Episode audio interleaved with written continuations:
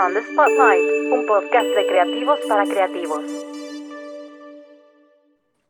Hola amigos de Neomen, en esta ocasión nos acompaña una celebridad, bueno, no, es celebridad, una, un personaje icónico de la industria, ahorita lo van a conocer, eh, nacido en Barcelona, España, comenzó su formación en el prestigioso Salón Cebado, donde creció su pasión por el cabello, el maquillaje y la moda. Ha colaborado con varias publicaciones como Vogue, Marie Claire, GQ, Harper Bazaar, Vanity Fair, entre otras, y cada temporada en New York, en New York Fashion Week. Bienvenido, Jonathan, aquí a Neomen TV. ¿Cómo estás? Muy bien, muchas gracias. Pues encantado de estar acá y de poder compartir este ratito, ¿no? Aunque sea así, a la distancia. Así es. Pues comencemos. Es bien sabido que en España ha estado a años luz en temas de vanguardia que como está en México, ¿no? ¿Cómo fue o cómo te diste cuenta que tenías esa pasión por el cabello y el maquillaje? Algo tan aburrido o no tan importante para ciertas personas.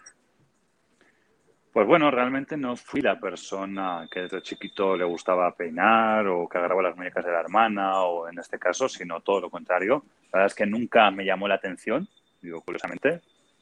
Eh, hermana que también se dedica a esto, y fue pues eh, por el azar. Yo estaba empezando otra carrera, sabía que la carrera tenía que ir un poco en las artes, pero también me encantaba la física, la química, que había pensado en ser farmacéutico. Y un verano, o sea que estábamos de descanso, ¿no? de, de vacaciones, ya había empezado el primer semestre y tal, y fue cuando vino a mi mente eh, la profesión o la carrera de estilismo gracias a una amiga que tenía salones y me empecé a involucrar ahí porque no tenía nada que hacer ese verano estaba aburrido. Y entonces poco a poco pues, iba a ayudarles, estaba en el front desk, fui viendo y cuando fui analizando dije, wow, esto tiene química, esto tiene física, esto tiene ángulos, es arquitectura, esto tiene texturas, tiene ley de diseño, ley de color. Me pareció una cosa maravillosa y fue como un éxtasis para mí. Decidí probar, informé a mi papá de, oye, quiero probar esto, me dijo, obviamente sí es una carrera de tres años, dos años, un año de especialización. Empecé la carrera y obviamente el amor, o sea, hasta ahora ha sido la relación más larga que he tenido. No volví a dejar atrás eh, la parte de estilismo y de maquillaje, ¿no? Me encanta. Y, y justamente también has, has, coincidido con supermodelos y celebridades de la talla de Eva Longoria, Coco Rocha, Carolina Herrera, entre personajes muy importantes que muchas personas quisieran tener frente a, pero afortunadamente tú y muy pocas se han dado la oportunidad de tenerlo. ¿Cómo es para ti este, tener, este, tener cerca de estas estrellas de talla internacional en el campo laboral? Sin embargo, también quisiera preguntarte lo que muchas personas omiten. ¿Cómo llegaste ahí y cómo lograste posicionarte tan, con estas figuras, grandes figuras? Bueno, la, la, primera parte, ¿no? Para mí, para, mí, eh, para mí es muy natural, quiere decir, obviamente no fue desde el inicio. Cuando yo empecé ahora a hacer ese tipo de trabajos, a, a hacer moda, red carpets, fashion week, en fin, este tipo de eventos, y empecé a relacionarme con esas celebridades que yo había soñado toda mi vida desde chiquito, las veía en las portadas de Vogue o en Harper's, en fin, en el mundo de la moda, obviamente pues, es, es un pánico como escénico, ¿no? Como cuando empiezas a, cuando antes de empezar una obra. Claro. Sin embargo, empecé a acostumbrarme no a perder esa ilusión, sino a entender que no pasa nada, que lo que les voy a hacer es, es mi pasión y sé hacerlo. Que somos compañeros de trabajo, es un proyecto, en ese proyecto en concreto, ella va a desfilar, ella va a presentar su colección, ella va a cantar, ella va a actuar y yo tengo que encargarme de la parte del glam ¿no? del beauty. Uh -huh somos compañeros de trabajo, lo veo como tal, a mí me da igual si está sentada en mi silla Eva Longoria, está sentada alguna de las Kendalls, si es Gigi Hadid o es mi clienta de aquí de las Lomas. O sea, el trato para mí va a ser el mismo, uno, porque el trato que yo me doy a mí mismo como profesional y a mi pasión es el mismo. Evidentemente, ¿no? luego está ese sueño o giro ¿no? que dices, y estuve con, y hice lo otro, obviamente, pero eso es ya al final, cuando ya la adrenalina baja. Eh, a mí me da igual estar dirigiendo un show de Dolce como estar haciendo un Carolina, un Balmain, o cuando he hecho tantos, tantos en este país y he sido director de Moda Nextel, haciendo desde los desfiles de Macario Jiménez o tantos otros, ¿no? Mariana Luna y tal, que eran gente cuando llegué a este país maravilloso. Y de ahí viene, yo llego a este país y la primera revista que yo hago es GQ, por haceres del destino. empiezo a hacer GQ, empiezo a, hacer, a ser conocido. Además, en aquella época vi que muy poca gente hacía cabello, mucha gente, había mucha más gente haciendo make-up. Entonces dejé un poco más apartado del área de make-up y me, me, enfoqué en la parte de hair para, para editorial.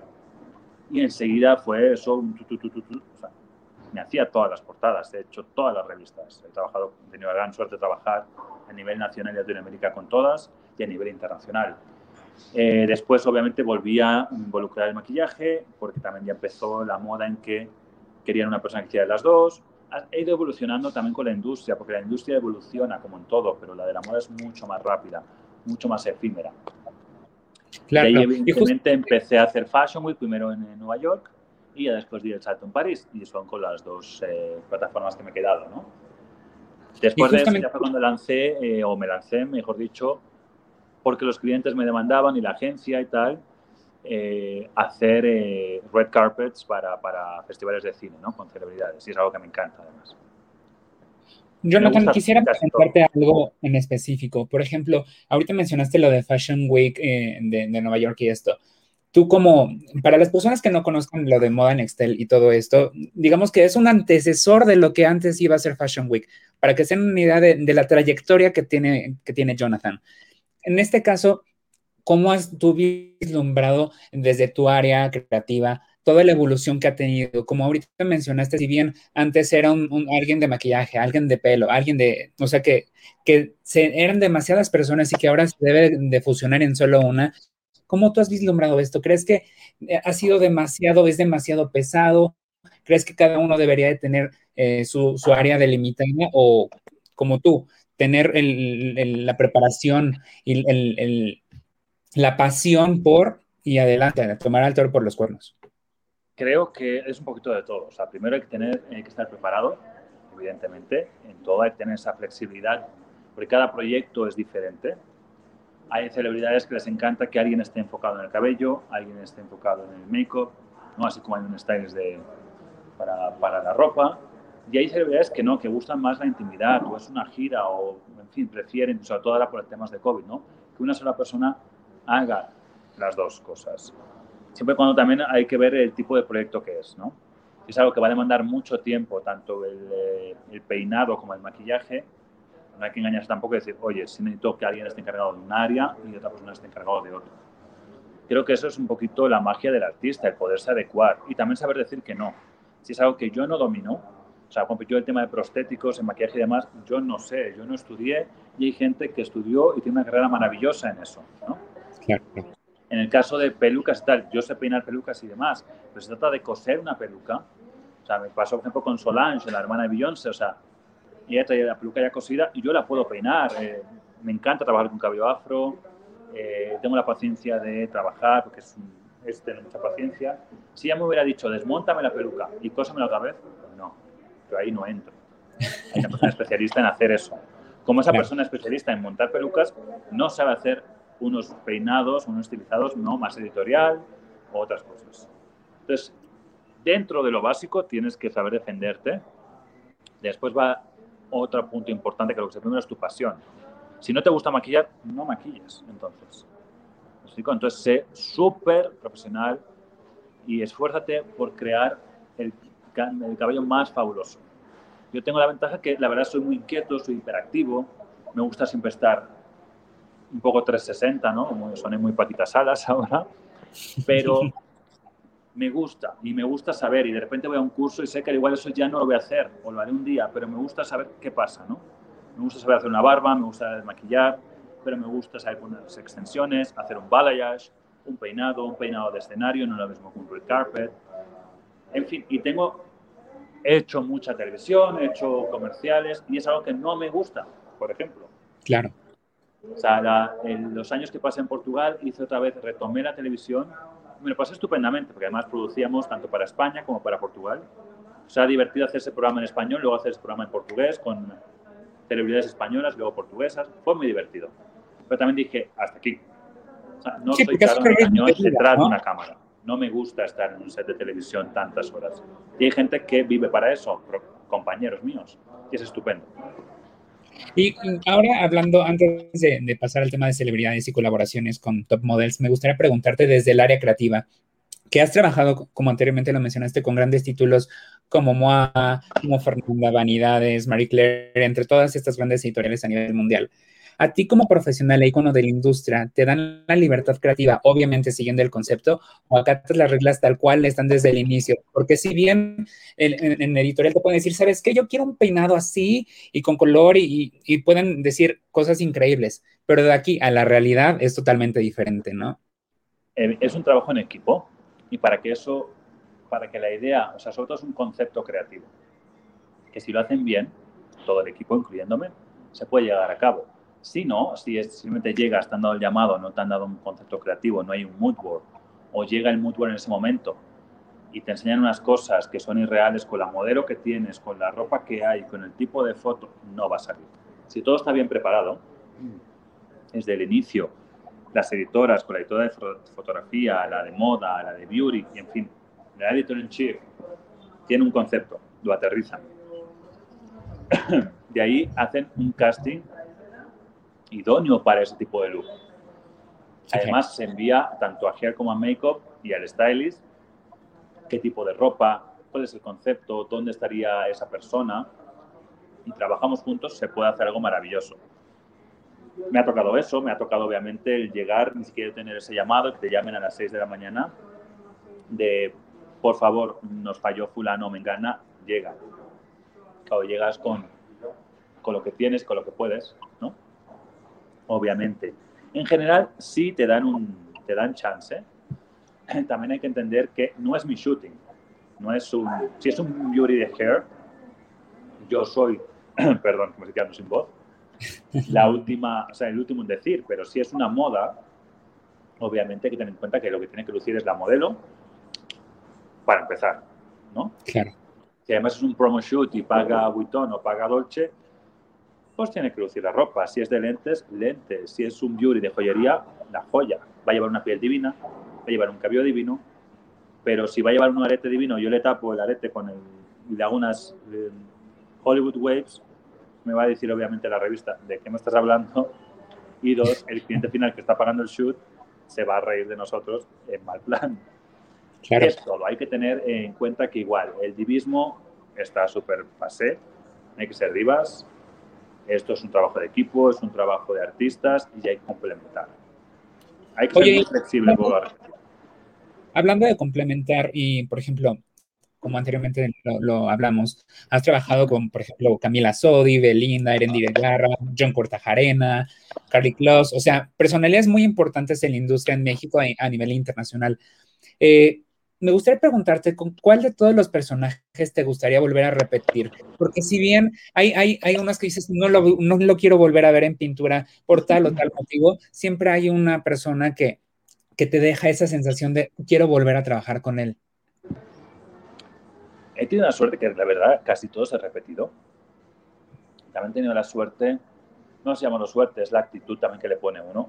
Claro. Que casi nunca he tenido problemas en los llamados. Tengo muy claro cuál es mi trabajo. y eso no me define como persona, ¿no? He estado dirigiendo shows como Dolce Gabbana, Costura. He estado siendo asistente en otros shows. En otros mismos shows he podido dirigir Oscar de la Renta dos veces con el señor Oscar de la Renta en vida, de Alice Trepó así como he estado en Nueva York haciendo sus shows y lo ha dirigido otra persona. Hay que saber cuál es tu momento y cuándo no, y cuál es tu... En Balmain también, sí, sí, sí. Si tienes eso claro, esa energía la transmites también con la celebridad, darle su lugar. Pero luego veo compañeros y compañeras son más divas que las celebridades, que dices, a ver, pongámonos cada uno en su lugar. Y dos, esto es trabajo, o sea, y a mí no me define como persona. Como tantas otras cosas no me definen, sino es un cúmulo de contestando directamente a la pregunta, eh, Candice, por ejemplo, es una de las personas que me ha tocado trabajar más con ella y la amo y la adoro y me la encuentro en fiestas y lo que sea. Y es, o, pasan dos años de no trabajar y llego al llamado y, baby, o, la última vez estábamos haciendo, ay, no me qué show era en Nueva York, que habían 300 top models, no era ella, o sea, habían 400.000. Yo estaba con, con Whitney, justamente eh, peinándola y de repente no tenía por qué, vino a ella, a baby, ¿cómo estás? Ese tipo de gente que dices, wow, no es mi amiga, yo no soy amiga de Candice, hemos trabajado muchos años juntos, yo tenía pelo cuando empecé a trabajar con ella, Y es, buena gente, somos compañeros de trabajo y si nos encontramos bien, si no también, me explicó. Fue un Halloween, el último Halloween que pudimos celebrar, 2019. Yo iba, yo, no me, yo ni siquiera me parecía yo. Era una fiesta en el Boom Room en Nueva York. Estaba eso hasta así. Yo estaba bailando, pasó ella, se paró. ¿Y cómo estás? Ese tipo de gente es la que quieres en tu vida. Claro. Ya tiene muy claro que da igual quién seas y que estemos trabajando, está muy bien. Y la verdad es que no he problemas con ninguna, eh, tanto nacionales como internacionales. Tengo mis preferidas y soy tal vez el preferido de algunas. Pero además también hay que saber eso, y es un consejo que le doy si me escucha alguien de la industria, que son modas y somos modas. Y hay una época que estás de moda, que eres nuevo, el new face, igual que las modelos, y todo el mundo te quiere, te quiere, y luego ya vas agarrando tu mercado, ya vas agarrando tu estilo. Y no pasa nada, señores. O sea, es hecho de, hay mercado para todo, y hay trabajos que yo ya no voy a realizar porque no me toca, ya tengo otro expertise. Necesita la gente joven también darle ese empujón como a mí me dieron y hacer ese tipo de cosas. Y a la gente joven decirles, tranquilo, paso a paso. Hoy no cobras mucho, hoy lo haces de gratis, ya después irás cobrando y luego tendrás una carrera que te soporte, ¿no? Pero no es carrera por ego, es por, por experiencia que vas tomando y sabes qué va a pasar. Claro, y justamente eh, antes de, pasar ya al lanzamiento que últimamente tuviste, quisiera preguntarte una, una última cosa. Ahora ya teniendo un contexto más amplio de quién es Jonathan Más y qué hay detrás de quién y qué representa Jonathan Más para la industria de la moda. ¿Qué y quién representa? Eh, sobre todo, me rijo con unas bases, ¿no? Honestidad, ser muy honesto conmigo, para empezar, y con mi trabajo si yo recomiendo algo, si yo hablo de algo, es porque realmente creo en ello, si no, no lo hago. Como bien saben hoy, más en, en esta industria y en estos tiempos, muchas marcas pagan ¿no? por... Eh, pasa un helicóptero. Muchas marcas pagan por...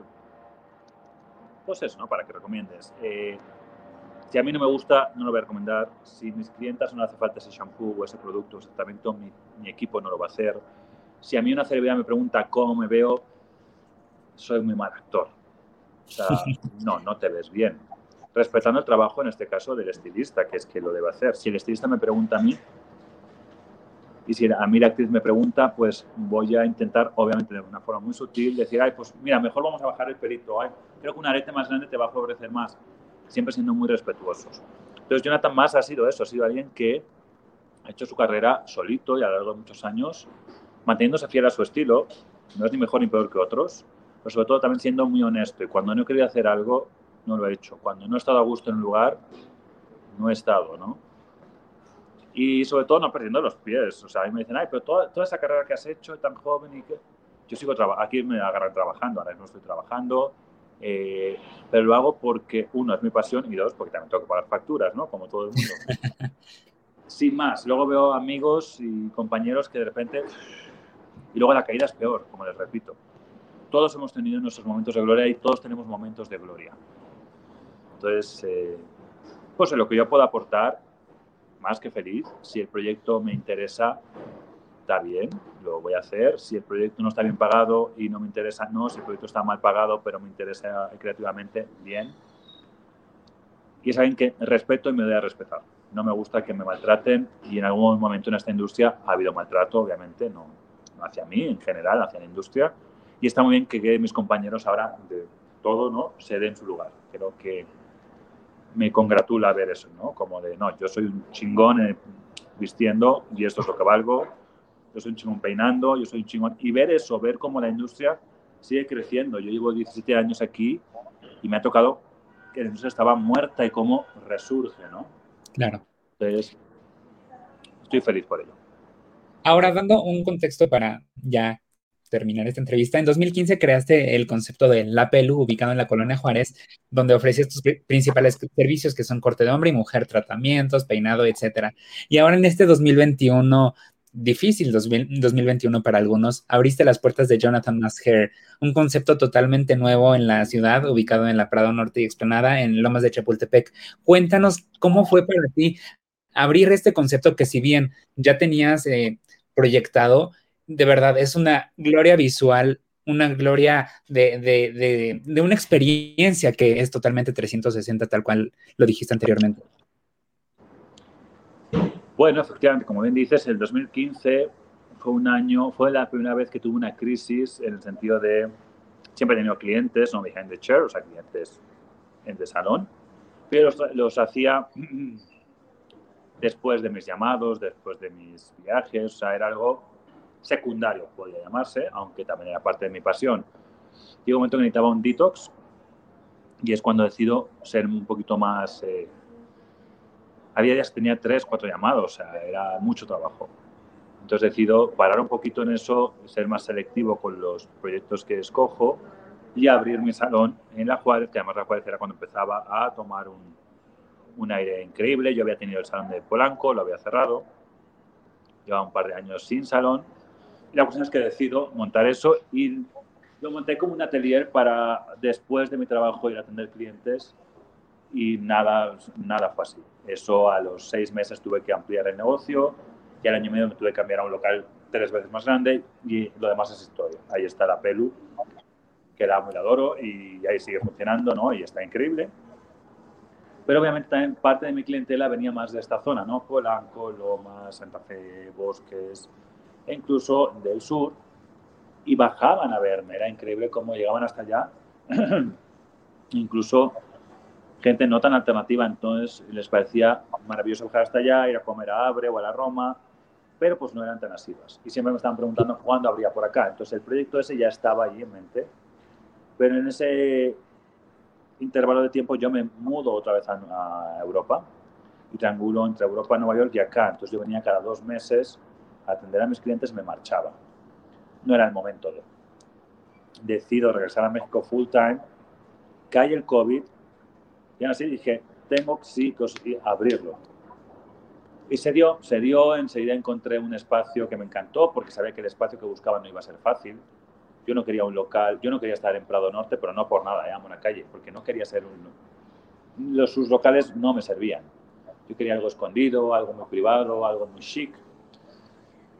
Y me encontré con una azotea en Prado Norte, que cuando les dije que me la rentaran se quedaban a cuadros, ¿no? No este loco que.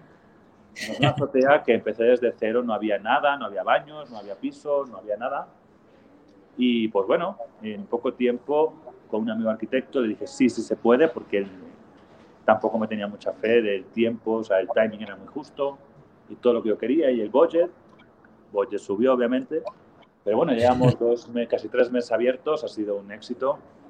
En lugar, solo recibo buenos comentarios de toda la experiencia, ¿no? Entonces, ese New Luxury, que sí hay, que sí existe, que la, eh, la gente en México sí viaja, sí conoce, y que se acostumbran a que en México eso no hay, entonces, pues bueno, me acostumbro a ir a un salón caro, pero que me tratan más o menos, no, no. Ni el New Luxury es solo mármol y bling bling, ni es que porque pago caro me va a quedar bien, porque no es así. Compañeros y que tengan negocios también de luxury, suban sus estándares, tanto en la calidad, en el servicio, en la bebida, en la atención, en la música, en todo. ¿no? Y en el sí, en vivir una experiencia tal cual inviertan en un espacio bonito, eh, no sé, si no pueden pues viajar, pues métanse y inspírense. Me explico, porque no, no es verdad que todo es bling bling y todo es Kardashian. No, eso es anti-luxury. Como, ah, ah, como detalle, quisiera mencionar que, por ejemplo, la arquitectura, los muebles, la luz y las plantas fueron eh, totalmente hechos a la medida, a tus necesidades, como lo mencionaste. Eso es algo, algo que, que si bien, si bien puedes decir, ¿quieres mueble? ¿Quieres este mueble? Vean, o sea, literal está irreal y precioso. y, estamos. La terraza está llena de los olivos. Custom made. Desde las sillas de estética, igual, si dueños de estética, si las sillas de estética no te gustan y son carísimas y horrendas, fabrícalas. Haz algo lindo. Y Jonathan, ahora sí quisiera cerrar esto preguntándote, en la terraza está llena de, olivos? ¿Por qué, eh, inspirados en el Mediterráneo, tu lugar favorito? ¿Por qué, ese espacio que representa para ti? Ese espacio es lo que me contiene todos los días, es mi espacio creativo, donde paso más horas que en mi casa. Además, todo desde la gama cromática, materiales, es un reflejo de mí, porque la pelu es, cuando hice hice los estudios, ¿no? Y para el branding y demás, era eso. La pelo en su momento era yo en mujer. Entonces, era eso. Hoy en día yo ya estoy, también evoluciono y este esto es un salón mucho más ad hoc con lo que soy yo hoy en día y mis raíces. Mis raíces yo he vivido, en mi casa tenía olivos, romeros, ¿sabes? vengo del Mediterráneo, vengo del mar, ese es el tipo de vegetación y colores, ¿no? Cuando cierro los ojos y, pienso en el verano, pienso en esto, me aterriza, me aterriza, me mantiene y me aporta creatividad. Es muy importante que también los artistas tengamos un lugar donde nos represente y también donde tomar inspiración diario. A todos nos cuesta levantarnos en la mañana. Entonces llegar aquí que se te olvide. Y ya por último, Jonathan, ¿dónde, si bien en redes sociales vamos a, integrar esto, dónde podemos encontrar el salón de Jonathan Hair? Estamos en la calle de Prado Norte, aquí en Lomas de Chapultepec, es Prado Norte 470, en el quinto piso. Eh, suena así, quinto piso literal. Eh, cuando mucha gente me dice, no, cuando llego al edificio no me imagino lo que hay realmente arriba.